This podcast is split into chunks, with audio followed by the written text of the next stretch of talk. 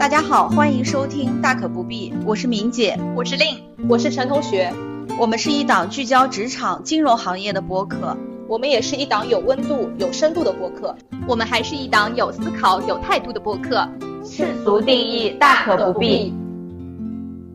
大家好，欢迎收听我们第二十六期的节目。熟悉我们的听众朋友们啊，知道我们三位主播都是银行人。或者曾经是银行人，嗯，我们前面也聊了很多关于银行的话题，但是对于银行本身呢，不在业内的朋友们可能就比较陌生了。最常见的误解就是，你们银行不是四点半就关门下班了吗？怎么说你们还在加班呢？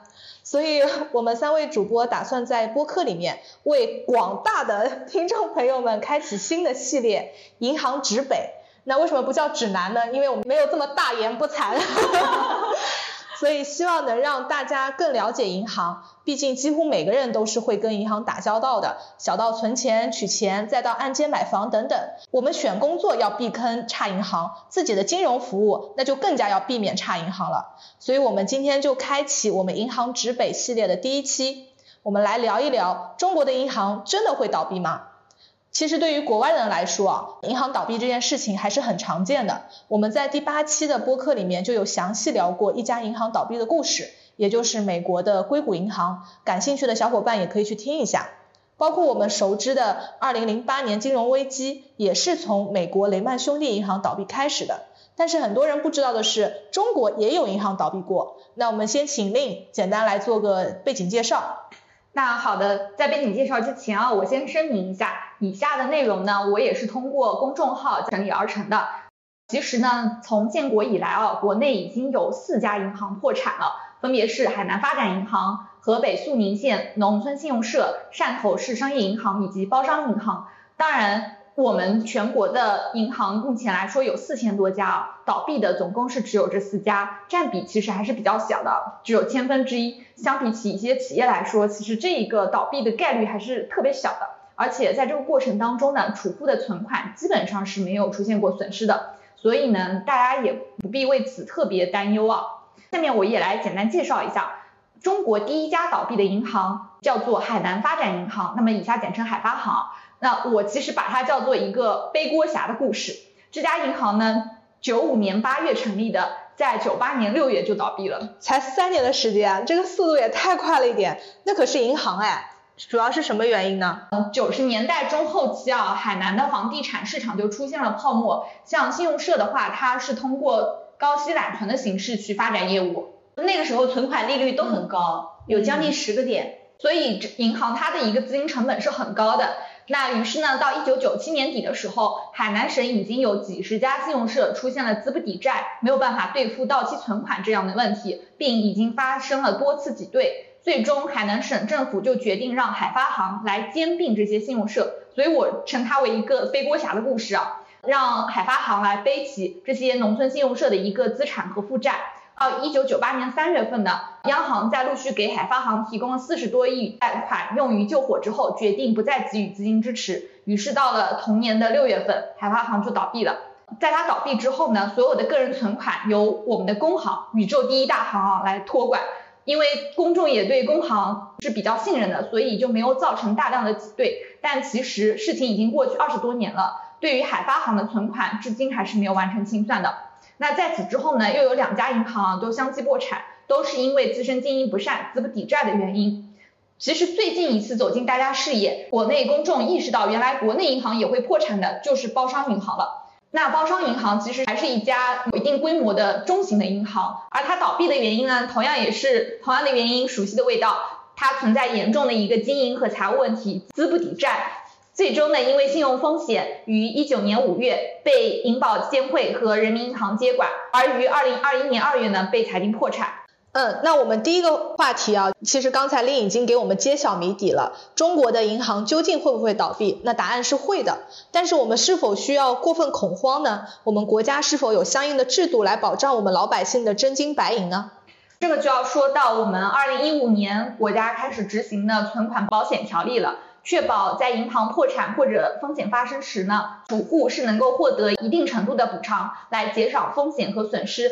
那条例它规定了，同一个存款人在同一家银行所有的被保险的存款账户的本金，包括利息合计，只要是在五十万以内的，就实行全额赔付。超过五十万部分呢，它最高赔付限额的部分将从投保机构清算资产中受偿。嗯，没错，其实对于存款保险制度啊，老百姓的认知度还是蛮高的。因为我们自己在接触客户的过程当中，经常会听到一些客户说，我的钱就是让每家银行分开放的，不超过五十万。国家不是说了吗？五十万以内，就算银行倒闭也会赔的嘛。所以你们小银行我就只放五十万。看来投资者教育做得很到位。是的。不把鸡蛋放在一个篮子里。嗯嗯，其实像我们刚刚提到的包商银行的案例啊，就是在存款保险条例颁布以后进入到破产程序的这么一个案例。那包商银行它后续就有新成立的一个农商银行接管，四百六十七万的个人客户的存款也将全部转到农商银行中去。啊，当然啊，这些都是存款，其实不包括理财产品存入的资金，因为现在各家银行都是各自成立理财子公司嘛，银行只是一个代销机构，那基金也是同样的道理，反而还是大家比较排斥的保险啊，它的一个机制是更加完善的。中国的保险虽然起步晚，但是保障机制却是位居世界前列的。首先呢，是因为保险公司它的准入门槛是非常高的，而且它的偿付能力的监管甚至是比美国的保险公司还要严格。所以，万一如果保险公司真的破产了，那也有保险法来做保障，它就要求必须要转让给其他保险公司才能进行破产，而且就算是达成不了转让协议，国家其实也会出手来指定我们的保险公司接受转让。没错，毕竟保险它是最长期的一类投资了，而且承担的作用也不一样，所以国家的监管呢也是最严格的。这里我要补充一下啊，嗯，这个保险其实是寿险。财险不在此列，寿险跟人寿有关的，嗯嗯，比如说你的养老、你的重疾这一些，像那种大家接管的那个安邦，安邦其实它是个财险公司，嗯，理论上如果是未来是可以破产的，财险就正常的按照公司治理，寿险这是只针对寿险。那刚才令介绍了，就是我们作为储户啊，放在银行里面的钱，作为存款，我们肯定是安全的。前段时间呢，我们其实也经常能听到一些村镇银行的新闻啊，明姐可以为大家简单介绍一下银行的大致分类和最近村镇银行的故事吗？村镇银行是这去年啊，也是一个比较大的新闻。对，呃，虽然不在刚才另讲的四家破产银行之列，但是因为它跟之前的就像包商银行这个体量是不一样的，嗯，所以它实际上也是破产了。那么我先介绍一下中国银行业的分布啊。我查了一下网上的数据，是到二一年六月底的一个数据，全国总共有四千六百零八家银行业的金融机构，其中有三家政策性银行，像国家开发银行、中国进出口银行和中国农业发展银行，这三家主要是一些政策性贷款为主。另外呢，还有六家国有大型商业银行，像工农中建交邮储，还有十二家的全国性的股份制商业银行，像中信啊。浦发、招行、民生这一类，另外呢，还有一百三十四家城商行，数量还是比较大的。北京银行、上海银行、宁波银行这些都是城商行，还有就是一千五百六十九家农村商业银行，就我们比较熟悉的农信社。另外呢，还有一千六百四十二家村镇银行，就这次出事情的安徽、河南的村镇银行，还有四十一家外资行。这个剩下来的呢，其他就是一些消费金融公司和汽车金融公司了。除了刚才另讲的建国以后倒闭的四家大银行，刚才我也说了，其实在去年的疫情中还发生了一批村镇银行暴雷的大事。当时也是因为是疫情嘛，所以河南省政府他用了公权力给去河南闹事维权的储户付红码，还引发了一波舆论的热潮。这里我也插一句啊，我不是地域黑，我自己也是安徽小地方出来的。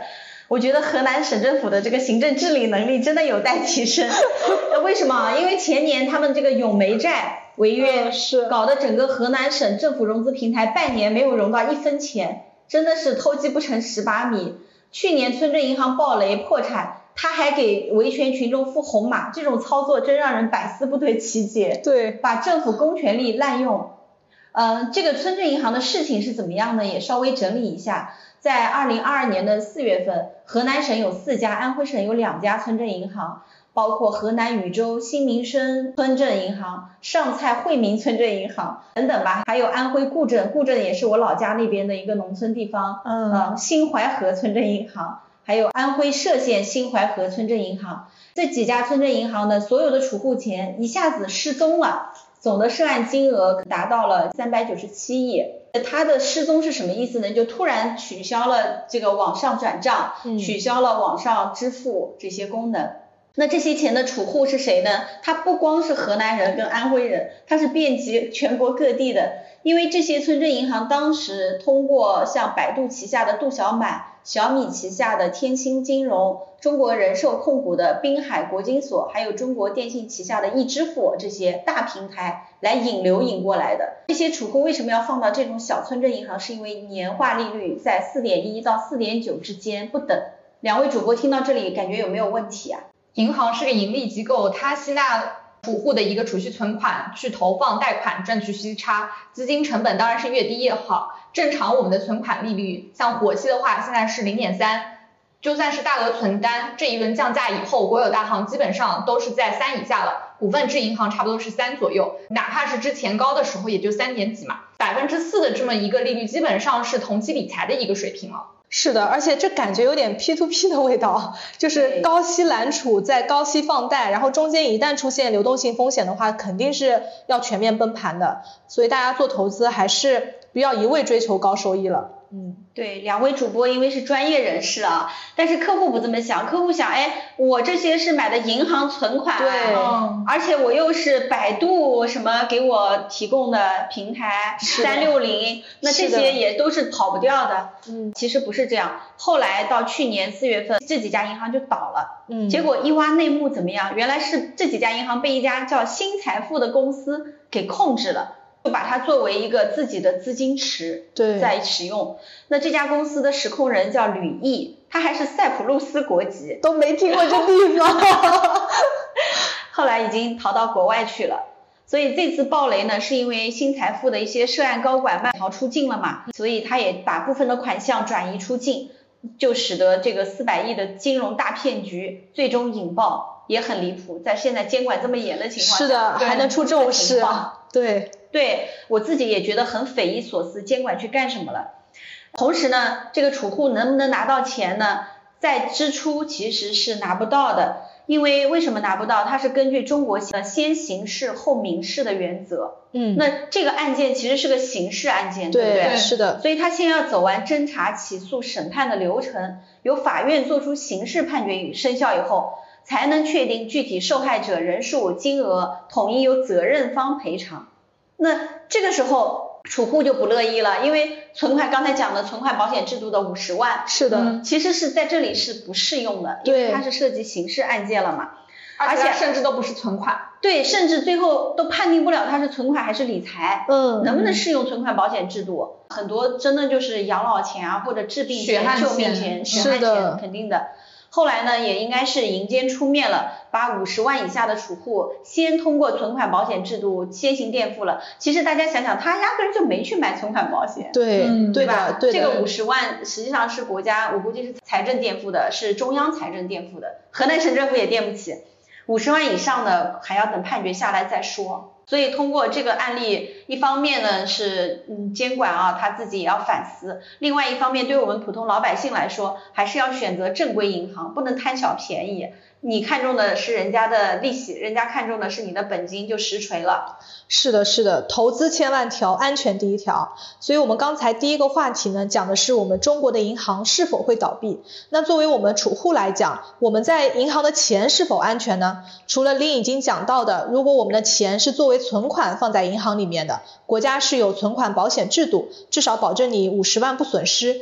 那相信大家也会在银行做一些其他的投资配置，比如说像理财啊、基金、保险、信托等等。而去年四季度的时候啊，其实受到债券市场的影响，很多银行的理财竟然也亏钱了。这个时候，很多理财客户就不理解了，而且都纷纷上门投诉，要求银行赔钱。丽，你给大家简单讲讲银行的理财到底安不安全？其实理财啊，在去年一季度就已经开始了，受国内外权益市场的短期大幅调整影响，三月份就是有多款产品浮亏跌破净值，那到四季度受整一个债券市场的回调影响。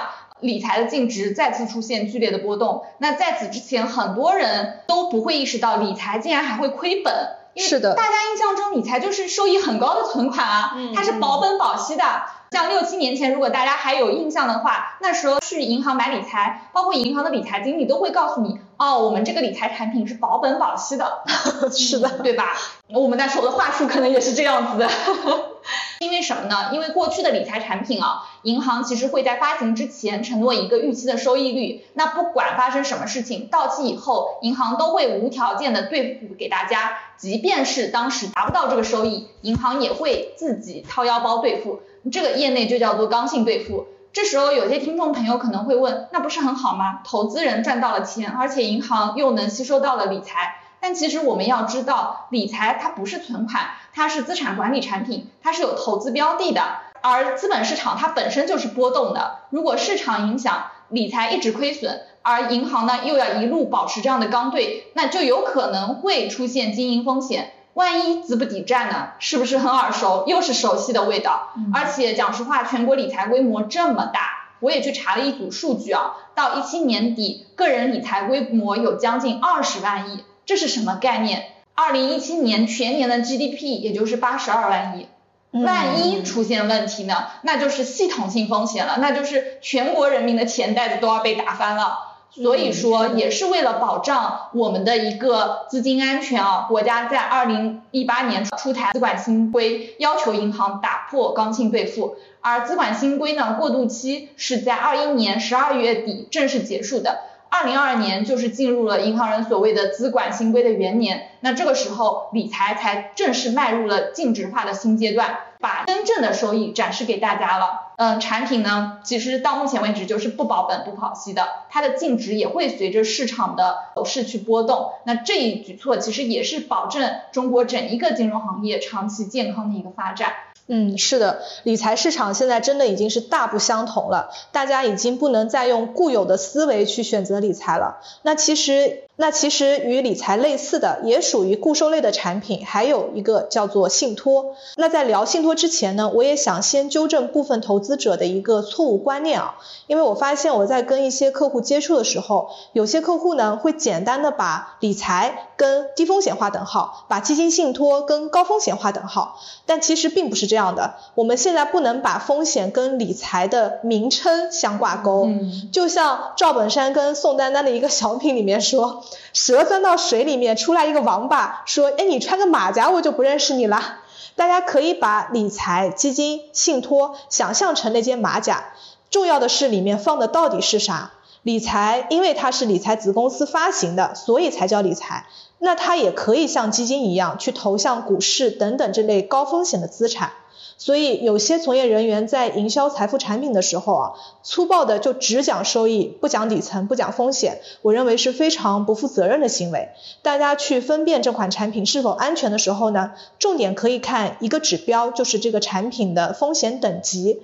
这个是我们业内相对统一的标准，一共分为五个等级，从 R 一到 R 五，数字越大，风险越高。那说回到信托啊，很多投资者一听到信托就直摇头，哎呀说，哎呀信托的风险很高啊，而且有些以为信托就是 P to P，或者就认为就是房地产信托。那这些理解呢，其实都不够全面啊。首先，信托的全称叫做信用委托，它是由信托公司来发行的，银行一般是作为代销的机构。那它的风险来自于哪里呢？我自己归纳的，我认为一类是来自于这家信托公司本身的风险，那另一类呢，就是信托产品底层资产的风险了。像我们银行一般在准入信托产品的时候，首先就会看这家信托公司本身的一个经营情况，更会看底层资产的风险等级。也有一些银行，他会自己找好这个底层资产。然后呢，借信托公司这个平台来进行撮合发行，这个时候信托公司就是单纯的收一道手续费。银行代销时其实是会更注重底层资产的一个风险。一般信托产品里面它装的是什么资产呢？我们市场上面比较常见的信托资产啊，有消费金融类，比如说像我们互联网上面的一些小额贷款、信贷资产，它会把它打包成一个集合。借呗。对对对对对对，那还有一些像房地产项目，开发商除了向银行去借贷融资之外，他也会通过信托公司来发行信托产品来进行一个融资。前两年收益很高的信托产品啊，大部分都是投向房地产的，一年收益可以到百分之十以上，而且都是刚兑。但是这两年呢，大家也都看到了，信托暴雷的重灾区就是房地产项目。同时呢，也有一些底层资产是来自于政府平台的城投债。那这个不兴说啊，反正大家要投就投发达地区。哦，对，其实信托公司它每一家它的准入的标准都差异化很大。是的，我有一个地产公司的同事，他其实就是做投融资这一块的。嗯，他就告诉我们，有一些他们的标的在某些信托公司不能过，但是在有一些信托公司，它的那个尺度就比较宽。现在信托公司的包袱特别重。嗯，那信托的门道这么多啊，保险呢？保险它着实是一门大学问，今天只能简单介绍一下。感兴趣的听众可以给我们留言，我们后续可以专门出一期。那保险顾名思义啊，是为投保人提供保护，规避风险所带来的负面影响。那从保的内容来看，一般可以分为两大类，一类就是刚才明姐说到的财险，那还有一类呢是寿险。财险保的是物，比如说像我们的车险；寿险呢保的是人。比如说像我们的重疾险啊、终身寿险、年金险等等。但其实啊，现在很多人对于保险的接受程度不是特别高，公众都是认为，哎，保险这个产品一听到就很发怵，大家都觉得这个就是骗人的。对，我想说的是啊，其实骗人的那个是卖保险的人，保险它一纸合同又不会开口。合同上面写的白纸黑字那么清楚，他怎么能骗人啊？主要呢，保险就是产品比较复杂，对，就是卖保险的人他不说清楚他的一些是的点、收益点以及他的整体的一个情况。对，所以我归纳，如果我们作为投资者去买保险的两类风险，一类就是刚才另讲到的被误导营销的风险。那有些营销人员他过分夸大了保险的收益，没有讲清楚赔付的规则。或者说，甚至没有讲保险保障的具体内容是什么。比如很多人生病之后拿着年金险的合同去赔付，那这当然是赔不了的。然后就说这保险骗人，我也挺想为保险申冤的。年金险它保的并不是大病啊。第二类呢，我认为是资金的流动性风险。比如说像大部分的一个寿险，它保障的年限其实是很长的，像十年、二十年，甚至是终身。如果你在没有提前规划好资金的情况下，大额去购买保险，有可能会丧失中短期的资金流动性，那退保呢，又会损失一部分的收益，甚至是本金，那就得不偿失了。所以说到底，买保险还是自己认知的这样的一个风险。如果你能认清楚产品，规划好资金，那保险其实是最安全的一类产品。嗯，我是比较同意的。这两年实际上客户已经理念提升了很多。对。啊，从去年到今年，保险销量大幅上升。是的。另外还有一个保险，其实它也是一个架构安排。嗯。比如说它可以规避婚姻风险、传承风险、养老风险。是的。这个我我自己还是比较认可保险的。对我我也很认可，所以我最近刚给自己买了一笔。是啊。嗯。我也每年要交身寿吗？对。那明姐再为大家介绍一下我们前两年炙手可热，现在又让人闻风丧胆的基金吧。我自己感觉啊，做财富管理这么多年，眼睁睁看着基金前两年从小甜甜变成现在牛夫人。是的。呃，前两天我在人物公众号上看到一篇文章，叫两年了还敢看一眼你的基金？哦，我都不看了，我都不看了，我都想删 A P P 了。对他讲了六位基民的故事，挺有意思的，大家可以找来看看。他写的很细啊，就是我也看了一下，原来投资者就是这样一步步通过专业知识 研究被基金深套的。其实刚才两位主播也是，包括我自己也是，买的也都套住了，只是多多少少而已。像我们早些年一些明星基金，大家还记得吗？张坤的易方达蓝筹，坤，对，坤坤勇敢飞，坤永相随，葛兰的中欧医疗，蔡松松的诺安积极，当年都可比明星还火。是的。当然现在两个坤坤都塌房了。蔡松松蔡哥啊，上个月有一天又跌了七点七五。哦。啊，半导体嘛，被他那天又被骂 菜狗骂上热搜。涨的时候叫人家蔡哥，对。亏的时候就叫人家蔡狗。嗯，不过经历了这两年的洗礼呢，我感觉大家可能都更理性了，也知道啊，基金是会亏钱的了。但是呢，另外一个层面可能也更绝望了。呃，说到底还是中国的资本市场不成熟，投资者（括号韭菜）。也是轰动的，真的是。所以我们作为从业者啊，自己也亏了，我们就自嘲说，就当金融消费了。上星期呢，还有一个新大新闻，可能外人不太去关注，业内人士还是比较关注的，就是招行的公募基金保有量破万亿了。哇，那这个还是很厉害。万亿是什么概念啊？二零二三年是公募基金出现二十五周年，整个市场是有二十七万亿，招行一家占了一万亿。厉害厉害，哇厉害！尤其是在这样的熊市下面，他还一枝独秀啊，确实他整个有有价值观跟方法论都有自己的一套。嗯。呃，不过我招行亏也亏的不少。对他亏的这么个，他还能对还能保有量破万亿，太厉害了。所以说这个银行超级厉害。不过我自己作为一个在财富管理市场从业十几年的老兵啊，还是觉得公募基金是普通老百姓最方便的投资资本市场的工具。嗯。我们也不要因为亏损了就把它妖魔化了。我自己的感受，未来公募基金应该会走一个指数基金的路线，嗯，是就像类似于 ETF 或者 ETF 连接的路线，它收费呢也会更低。就像招行前几年，它这个不是颁布了理财，如果净值在一块钱以下就不收管理费嘛？那还挺良心的。对。所以以后未来，我认为公募基金行业也会被整顿，这样的投资者友好的条款也会越来越多。嗯。另外呢，如果我们还想投基金啊，我还是比较赞同投定投的方式投，我认为是一个比较好的策略，尤其对现在的熊市来说。当然，这个也只是我们今天一带而过，以后有时间可以专门聊一期投资，在合规性的前提下啊，守住合规底线的前前提下，请到我们专业的亮哥也再来聊一聊。好的好的，那市场上面啊，投资品类其实是很多的，大家还是要擦亮眼睛，或者是找靠谱的理财经理做推荐。我们刚才已经聊了两个话题啊，一个是中国的银行会不会倒闭，以及第二点就是大家放在银行里面的钱到底安不安全。最后一个话题呢，我们再来聊聊作为银行员工，哎，万一银行倒闭了怎么办？我这边先抛砖引玉一下，讲一下刚才另提到的那家包商银行倒闭的后续。那原来的包商银行呢，它的总部是坐落在内蒙古包头市嘛。那除了在内蒙古开展业务之外呢，它还在北京、深圳、成都、宁波等四地，它都开设了跨区分行。它这个跨度还有点大呢。对，但南地北都有。是的，但你一看都是一些经济发达地区嘛。对。在二零年五月份呢，在内蒙古的原包商银行更名为蒙商银行，正式对外营业。同一天。另外的那四家异地分行，他们是以徽商银行的身份正式对外营业的。作为分行所在地之一的北京啊，包商银行还将部分总行部门设置在了那边，比如说像小微金融、有氧金融、信用卡中心等等。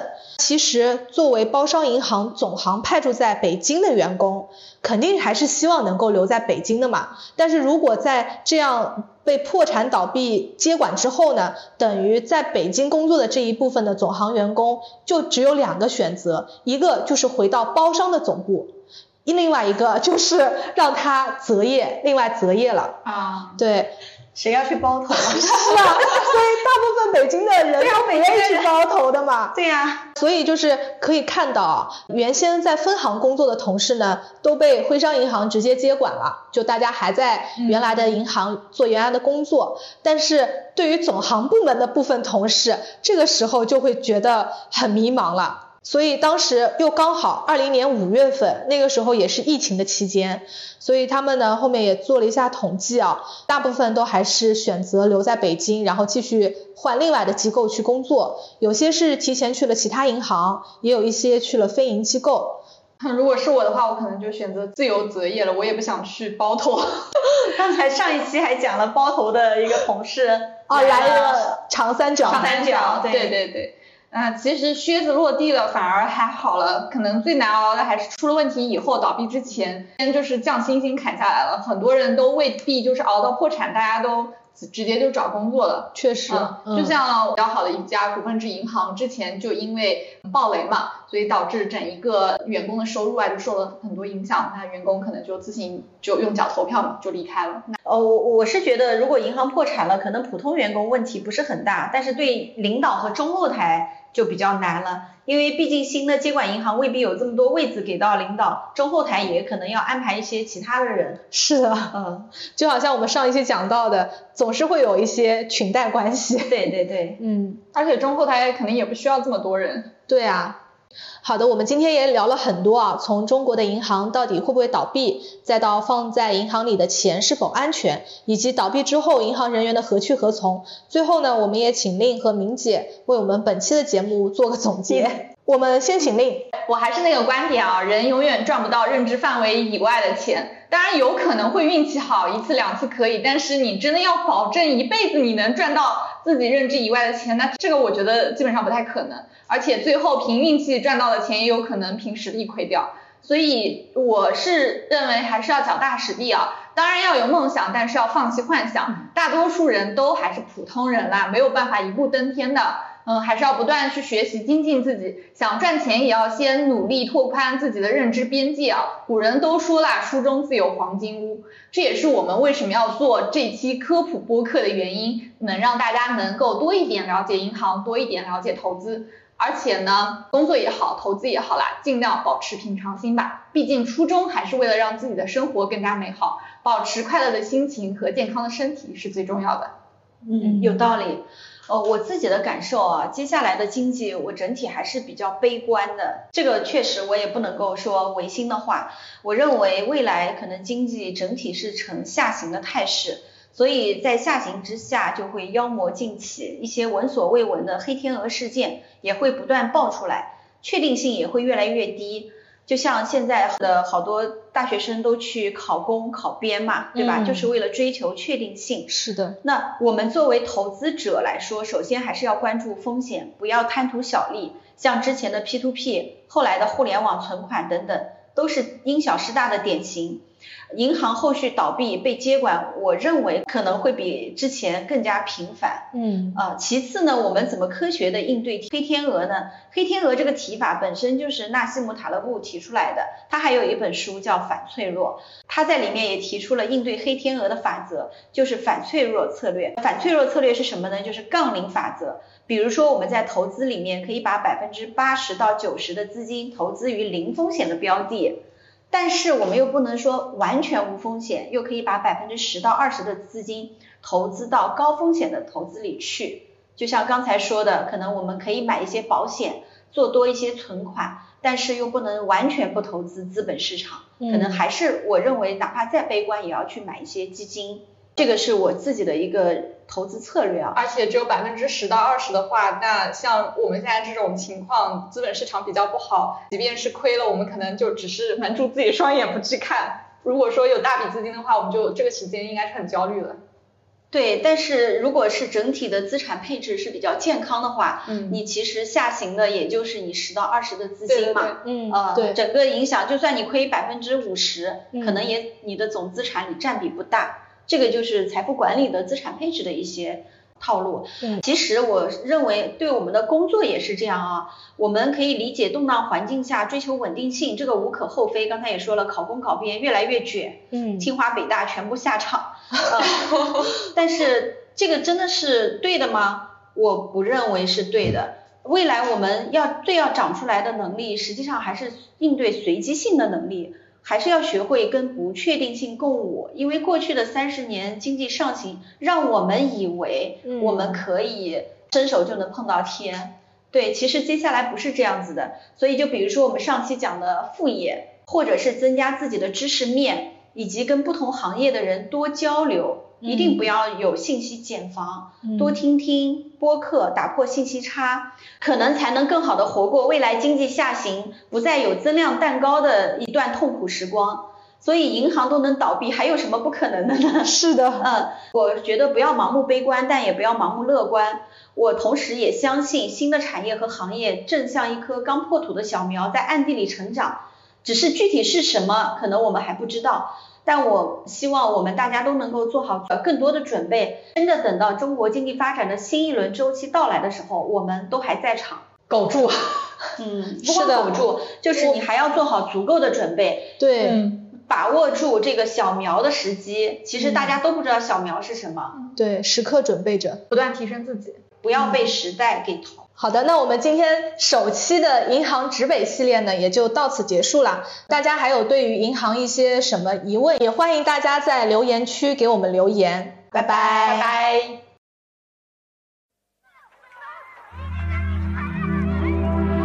wait a second let me catch my breath. Remind me